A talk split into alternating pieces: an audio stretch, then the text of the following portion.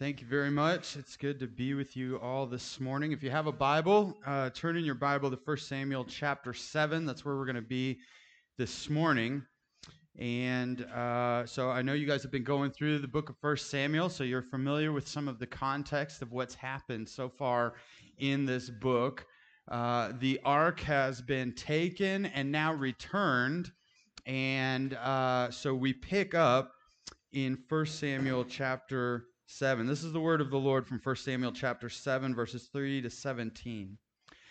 And Samuel said to all the house of Israel, If you are returning to the Lord with all your heart, then put away the foreign gods and the Ashtaroth from among you, and direct your heart to the Lord, and serve him only, and he will deliver you out of the hands of the Philistines.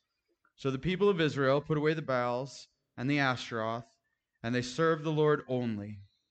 Then Samuel said, Gather all Israel to Mizpah, and I will pray to the Lord for you. So they gathered at Mizpah, and drew water, and poured it out before the Lord, and fasted on that day, and said there, We have sinned against the Lord. And Samuel judged the people of Israel at Mizpah. Now when the Philistines heard that the people of Israel had gathered at Mizpah, the lords of the Philistines went up against Israel. And when the people when the people of Israel heard of it, they were afraid of the Philistines.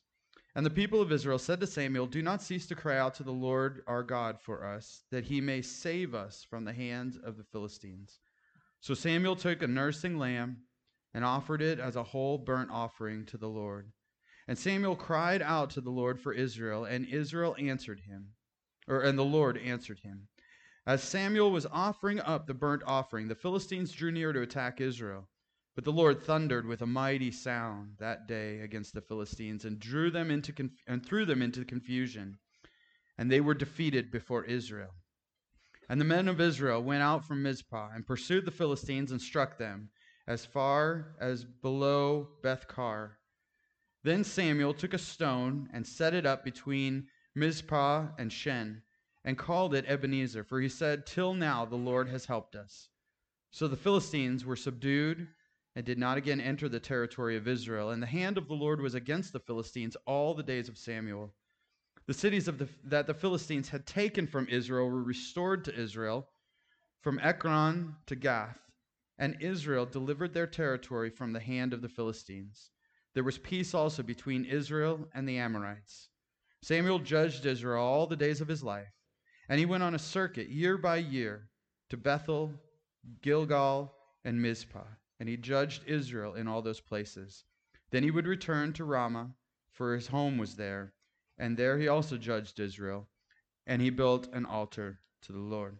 This is the word the Lord has for us this morning, and it is eternally true. I'd like to spend our time this morning focusing on three truths that are pulled out of this text, three necessities that this text highlights for us. In fact, everything in this text is really revolving around and flowing out of these three things, these three necessities. The first is the need for repentance. The second is the need for someone to intercede for us. And the third is the, re- is the need of reminders of God's faithfulness to his covenant.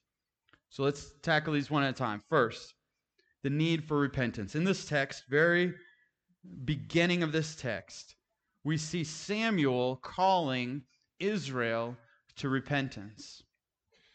Repentance is always preceded by the preaching of the truth, by hearing the truth. So Samuel highlights a few things, a few realities that we need to recognize if we're to have genuine repentance, a genuine turning to God. He highlights, uh, he says, if you're returning to the Lord with all your heart. So, the first thing you see is the disposition of the heart. Two times in this text, Samuel makes mention of the heart. Their hearts were either not God's or they were divided and not his exclusively. And God is after the entire heart of a human being. He will not settle for part of it, he wants all of us. And the heart in the Bible is the control center for the person. It's not just the affections, it's not just the emotions, it's everything. So th- everything in our lives flows from our hearts. So what we're really talking about is the essence of who we are, the inner man, the inner person. And Samuel is calling the Israelites to a total inner commitment to God. They are called to return, which is repentance. He says, if you are to return to the Lord with all your heart, put away the foreign gods, direct your heart to the Lord. So put away their idols and turn their hearts from those idols to Him. The first thing that we see that we in the issue of repentance is if if the truth is going to be preached, we have to recognize that sin is fundamentally an issue of the heart. Now, a lot of times we like to think about sin as just these external things that we do, right? It's just, I, I did this wrong thing. I, whatever, cheated on this test. I lied to this person. That was a sinful action, yes. But that sinful action flowed from a disposition of the heart, from an inclination of the heart that's been affected by the fall.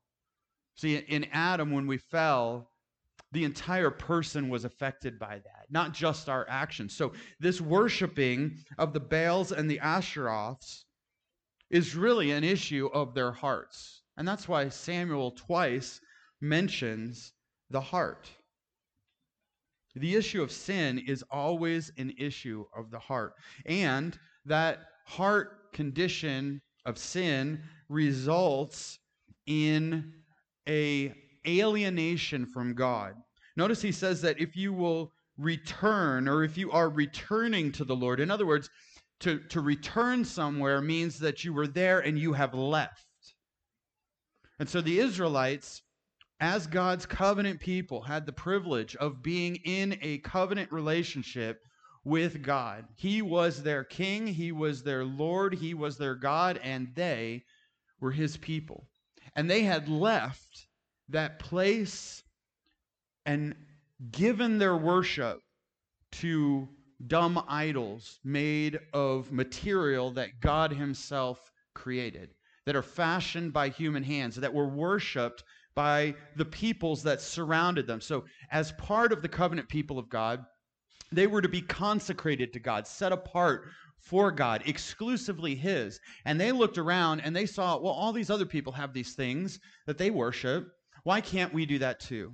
And so uh, Samuel, in saying, if you are returning to the Lord with all your heart, means that if we're going to genuinely repent, we not only have to recognize that sin is a condition of the heart, but we also have to recognize that sin alienates us from God. We're separated from God because of our sin. That is the most damaging aspect of sin. You see, we, the, the problem with sin, again, is not primarily the things that we do, but the consequences that we suffer. And I don't mean just earthly, temporal consequences. I'm talking about eternal consequences. I'm talking about sin is heinous and evil and damaging because God is holy and our sin separates us from Him. And so repentance, rather than being viewed as something that escapes a consequence, is really at its core a turning of the heart that was alienated from God to God. It's a returning to the Lord. And in order for that to happen, we have to hear and understand that sin has separated us from God. We are not naturally in right relationship with Him because of this sin. And therefore, we are in need of deliverance. Notice what Samuel says. He says, If you are returning to the Lord with all your heart and put away the foreign gods and the, uh, and the Asherah. So, uh, if you're returning to Him with all your heart, you can't just do that and give lip service to it and not have some practical implications in your life. He's saying like you have to do that and and also put away these foreign gods, put away these idols, repent of your idolatry and serve him only. And so there's an exclusivity there that God is after. In other words, you can't have a divided heart. You can't be part in with the gods or the false gods and the idols and part in with God. He says, then uh, he will deliver you out of the hands of the Philistines. So the deliverance that Israel needed in this moment was deliverance from their physical enemies. We're going to come back to that in just a second. And so there's a disposition of the heart, there's a separation before God because we are idol worshippers. We have uh, given ourselves to cheap substitutes and we've given our worship to these cheap substitutes, and that's separated us from God. And we need deliverance from the sin that infects us. And there is an exclusivity in following God where he demands his people's absolute covenant loyalty to himself as he gives his absolute covenantal loyalty to them. As his people, they belong to him. Their allegiance and fidelity are to be his alone, like, like a husband and a wife are to be faithful to one another alone within the covenant marriage. So God's people are to be faithful to him alone as his covenant people. So this is what Samuel preaches to them, right? And so he does not shy away from the reality that they're in. And the only path to repentance is to hear the truth of our condition. And he's calling them away from that and to something else. He's calling them back to the Lord. And so repentance then is a response of the heart when confronted with the truth that causes us to turn from our sin. But if you're turning from something, you've got to turn to something else, right? You can't just be walking in this direction and sin is this direction and be like, okay, I'm repenting. I'm just making a, a, a shift about 15 degrees this way. Right? Repentance is a change of mind, it's a change of direction. It's going this way, which sin is leading us away from God, and it's saying, No, I'm no longer going to go this way. I'm going to go this way and going to God. That's, that's what repentance is. We must turn from our sin to God. And in this text, we see Israel responding appropriately. We see them expressing a repentant attitude in three different ways. First of all, we're told that they pour out water before the Lord. Now, I'll be honest with you, I am not exactly sure what the heck that means. Like I I've I wrestled with this for a good while. Like what is the significance of pouring out water before the Lord? Here's my best shot. Uh, in ancient times, conquered people would indicate their fidelity and submission to the one who conquered them by offering water and dirt right? It was it was it was saying here here's our life, our our our our produce that we make that feeds us, and our water that sustains our life. We're giving it to you. We're we're yours. We're we're being loyal to you from now on. It indicated their allegiance. Water here seems to represent life, and in Lamentations 2:19, we're admonished to pour out our hearts like water to the Lord. So my best stab at what this means is that they are consecrating themselves to God. This is an act an outward act that indicates their commitment to consecrate themselves to God. It represents their total commitment to God. And then we see also that they fast. They fast for that whole day. Now, this is not just going without food or water, but this is actually an outward expression of a correct inner attitude of contrition toward God they're showing that they are giving a higher priority to spiritual matters than to physical needs and material concerns in their life. And then finally, we see as they repent, they confess. Confession with the lips alone is not repentant confession. Jesus said, These people honor me with their lips, but their hearts are far from me the the type of repentance that is genuine repentance will involve a confession, but it's a confession from a heart that's longing for God. Given the emphasis that Samuel has given the heart and the rest of this text, this seems to be a genuine confession of repentance that seems to flow from a conviction that they have sinned against God.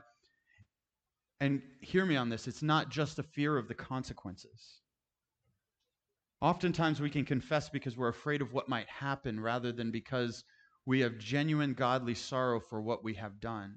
And Israel seems to have come under the conviction of their sin.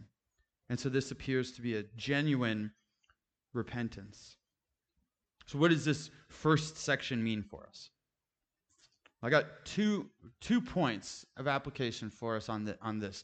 The first one is this We live in a world that is hostile to the truth. We live in a world where preaching the gospel, using biblical language of sin and repentance and judgment and grace, where being faithful to God's truth is and will continue to be, for the foreseeable future, considered hateful.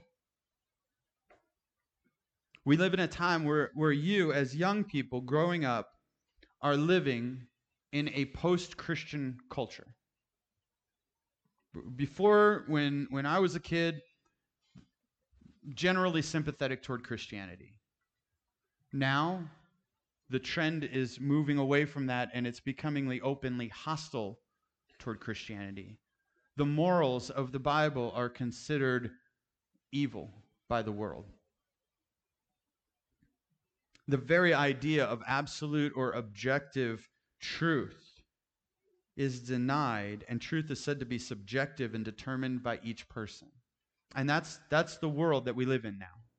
It's a postmodern, post Christian world. And so, as a result of that, there is going to be, and probably already is, tremendous pressure on you to compromise that truth. I was just talking to Andy, and he was telling me about his oldest who has gone off to college. He graduated from here, and it's a wonderful thing to be surrounded by other people that are upholding your faith and honoring your faith and helping you grow in your faith. But when you leave here, you go out into a different context. You go out into a workplace, you go out to a university, you go wherever, and it's not like here. Um, we, as a family, we homeschool our kids. And one of the dangers of homeschooling your kids is you can raise them in a little bubble where they think everybody's just like all the people that we hang out with all the time.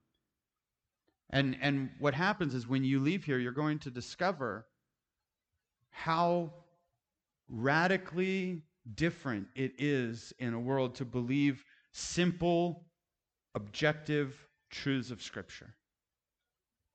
How much that causes ripples all around you. And we live in a world and a culture that is in desperate need of truth and clarity. And the church and Christians, like Samuel, need to be clear and bold in proclaiming the truth of the gospel and the truth of Scripture in a culture that has rejected God and is under his judgment and need of repentance. If you look at Romans 1, you see that when God judges a people, it's for suppressing the truth and unrighteousness, and he removes his restraining grace and says, okay, go ahead. Live your way, sin away. And so, what, what is needed more than ever is people to go out into this dark world that carry the light of truth with them, that are unashamedly, like Paul, uh, unashamed of the gospel, that are unashamed of God's truth, because it is only through the truth that repentance comes about. If Samuel had soft pedaled this thing, if he'd been like, yeah, you know, you've done some bad things, but they're not that bad. You know, I mean, God's a little bit disappointed with you, but he's not angry with you. What what would have been the the like pressure on them? What would have been the urgency to turn to Him? Guys, this is like real life. This is not just something that's in a book. This is not just something that your parents believe. like eternal destinies of people rest on whether they hear the truth and believe the truth and repent and turn in faith to Jesus Christ. There's nothing more significant than this. And God is calling every believer to safeguard the deposit that's been given to him to them of the truth. To guard the truth of the gospel that has been once for all delivered to the saints and to proclaim that and take that out into a world that needs it. And so the only way that happens is if Christians have the courage of conviction to unapologetically give the truth to sinners who need it. And when that happens, there is a likelihood that you will experience ridicule, hatred, rejection, and persecution. In other words, it might not go like it did for Samuel. But hear me when I say this. Like, just because it didn't go that way for you doesn't mean that God's not using it. And I'm convinced that there are many people who don't see any results from sharing the gospel that will be astounded at how God used them in eternity when they see people that came to faith as a result of them simply being faithful to the truth. But there's a second application for this, and, th- and that is for us. We must repent. As Christians, repentance is not just a thing you do when you come to faith. In, in the 95 Theses, Martin Luther, in the first one, said, When our Lord and Master Jesus Christ said, Repent, for the kingdom of heaven is at hand, he willed that the entire life of the believer be one of repentance. You see, the danger for us as Christians is we can think, well, I don't really need to repent. I'm saved. I mean, God's grace covers all my sin. And that's true. But what does He also require of us? He also requires of us that we repent of our sin, that we turn again to Him, that we return to Him. The danger is we can think that truth proclaimed and repentance is needed for them out there but not for us here.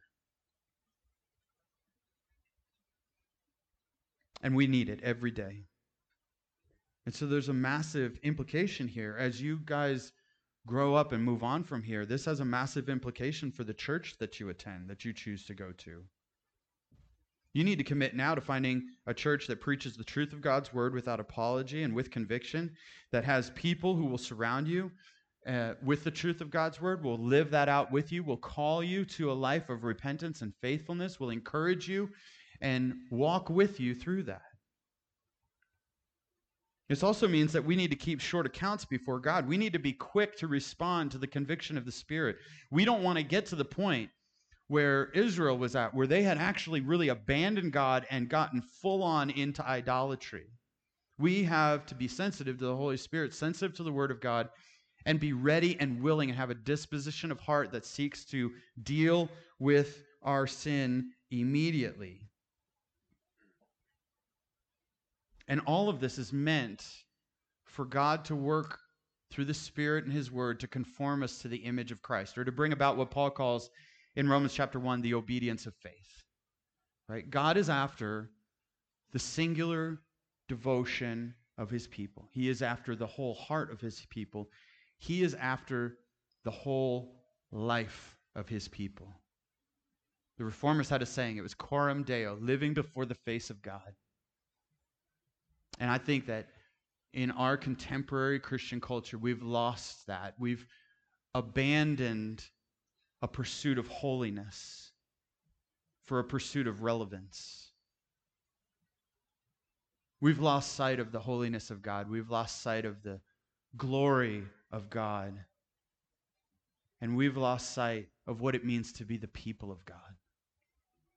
And so we need to respond when we are convicted by the Spirit quickly, enthusiastically, with repentance, that we might live as God calls us to live. Second point is this there is a need for someone to intercede for us.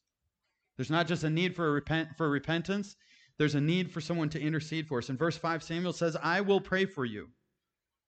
In verse 8, the people ask Samuel to not cease crying out to the Lord to deliver them. So repentance will result in a knowledge that we are incapable of saving ourselves, incapable on our own, and we need help that we cannot produce.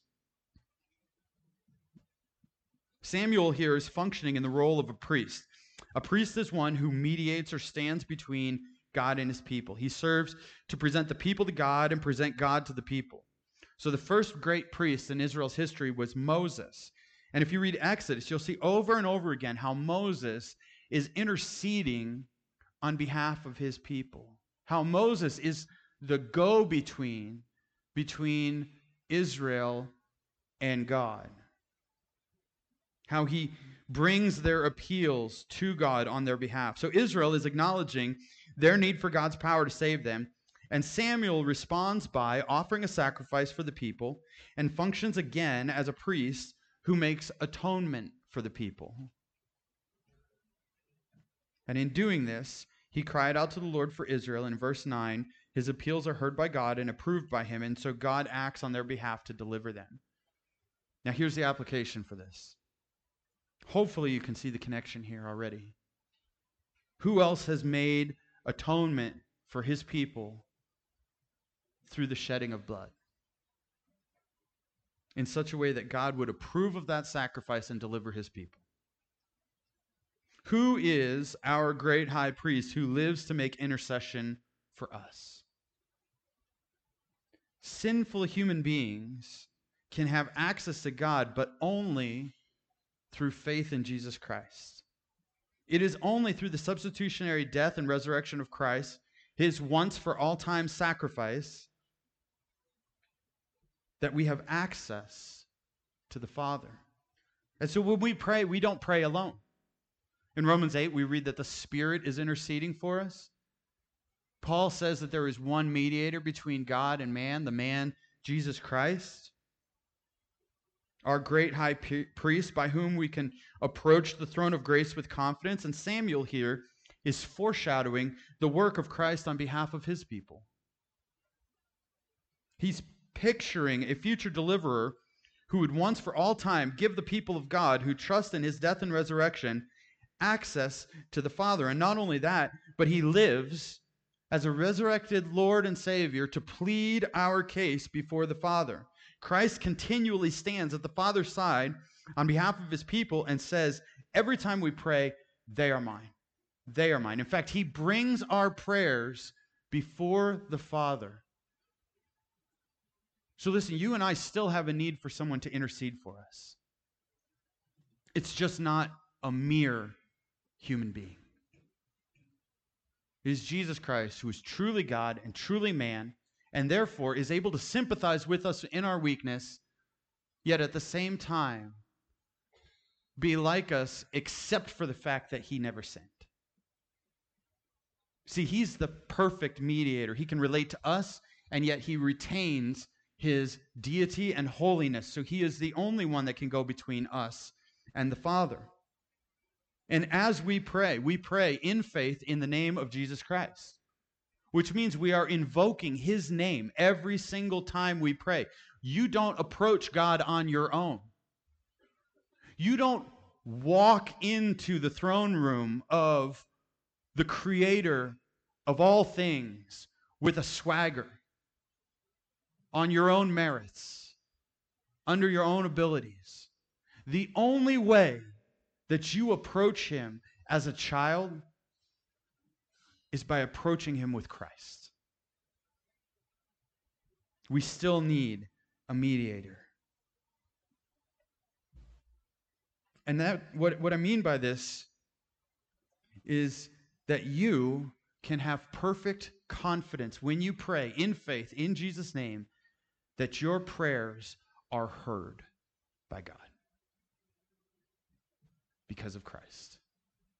You can know every time you go to the Father with the smallest, seemingly most insignificant thing that you're facing. Your, your worry that you're unwilling to tell anybody else because they might think it's silly or stupid. You don't go alone. You go with Christ, and He brings your cares, your requests to His Father as your intercessor. We can have absolute confidence that our sin is dealt with when we repent, and that we will not fail to enter eternal life and be delivered from the power and punishment of sin. We can have absolute confidence, not coming from ourselves, but only owing to Christ as our substitute, who endured the wrath of God for us on the cross and rose to show us that his sacrifice was acceptable. And that confidence is only ours through faith in Jesus Christ. Nothing else. You want to know the thing that gives us confidence to go to God in repentance over and over, even for the same thing over and over and over and over again? Knowing the entire time that you will always be forgiven over and over and over and over again. It's Christ's death on your behalf and nothing else. That's what gives you confidence. Then that should drive us into the arms of God when we sin, knowing that when we approach Him in genuine repentance, He will always hear His word of forgiveness and promise that He will not abandon us, but will bring us safely to eternity with Him. Third point we need a reminder of God's covenant faithfulness. We need a reminder of God's covenant faithfulness. So we need repentance, we need someone to intercede for us, and we need a reminder of God's covenant faithfulness. In the text, there's this almost passing remark about Samuel setting up a stone and calling it Ebenezer. So you might be familiar with the, the hymn, Come Thou Fount of Every Blessing. That's where that weird line that nobody knows what it means. Right here, I raise my Ebenezer, and everybody's like, "Well, what raising it? Like, is this like a? Is this from a, a, Christmas Carol? Like, are they lifting Scrooge up on? What is this?" Uh, that's from this text, and so the line goes here, I raise my Ebenezer, hither by thy help I've come. That line is taken from this text. Samuel is named at that because he says, Till now the Lord has helped us.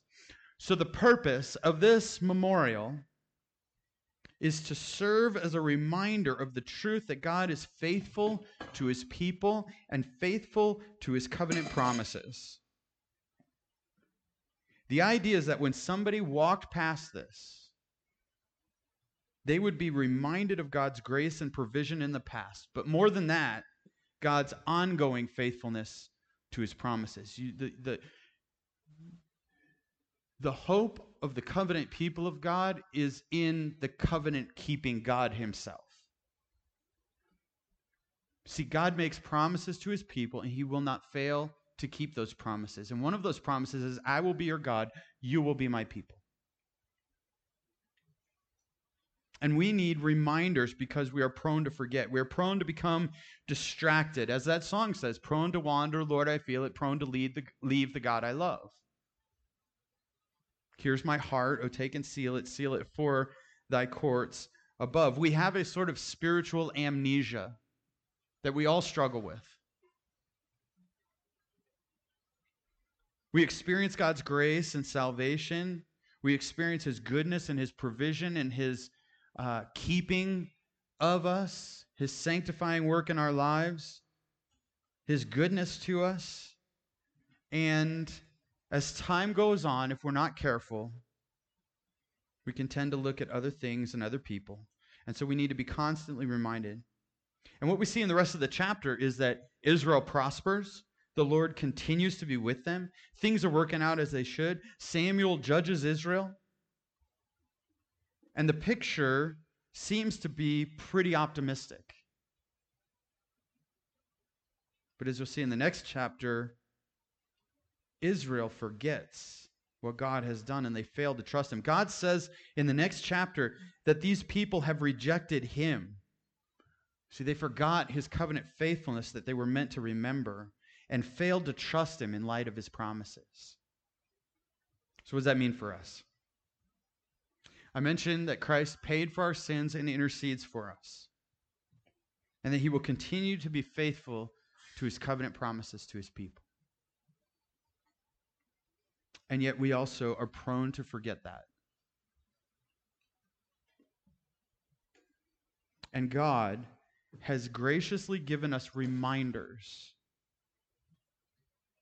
He's given us reminders of word and sacrament and when we gather to worship God, he speaks to us through his word and he reminds us of his promises. He reminds us of his faithfulness.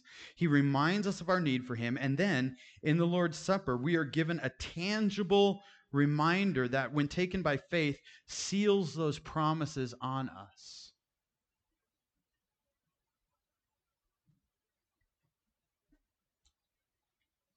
we are reminded week in and week out of his faithfulness and our need for him. They're signs and seals of the covenant. We take the bread, and in faith we say, As surely as I am holding this bread, this is how sure I am that Christ's body was broken on my behalf. We take the cup and we say, As surely as I'm holding this cup, this is how sure I am of God's covenant faithfulness to the covenant that was inaugurated in his blood, that Jesus purchased with his precious blood. It is not a mere memorial, it is a means God has given us to not only remind us, but as we take those elements in faith to serve to strengthen our faith and renew the covenant within us because we can't see the spiritual realities right now. We can't see anything beyond the bread and the cup. So God gives us these reminders. Our limited minds can't comprehend them, but they are means of grace by which God keeps us and grows us and assures us. They are means by which He strengthens our faith and helps us to trust His promises that have not yet been realized and remain confident in His care and absolute commitment to His promises. Listen, all of the things that God has promised you were bought and paid for with the blood of Jesus Christ. And that means they are as good as done, even though we haven't realized them yet. He will not fail to keep one person who is trusted in Christ. He will not fail to keep one promise he has given to his people. He will not fail to bring about all of the things that he has said in Scripture that we might spend eternity in fullness of joy and pleasures forevermore and his presence.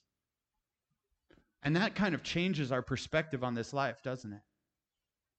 Kind of changes how we deal with difficulty, how we deal with opposition, how we deal with struggles. We need the covenant reminders to remind us of the covenant keeping God. We need to remember and trust in his covenant faithfulness over and over and over. And so every week we say, Till now the Lord has helped us as we take the bread and the cup. And in that, God says, I will continue to do so for your sake, for the sake of my Son, and for the glory of my name. Let's pray.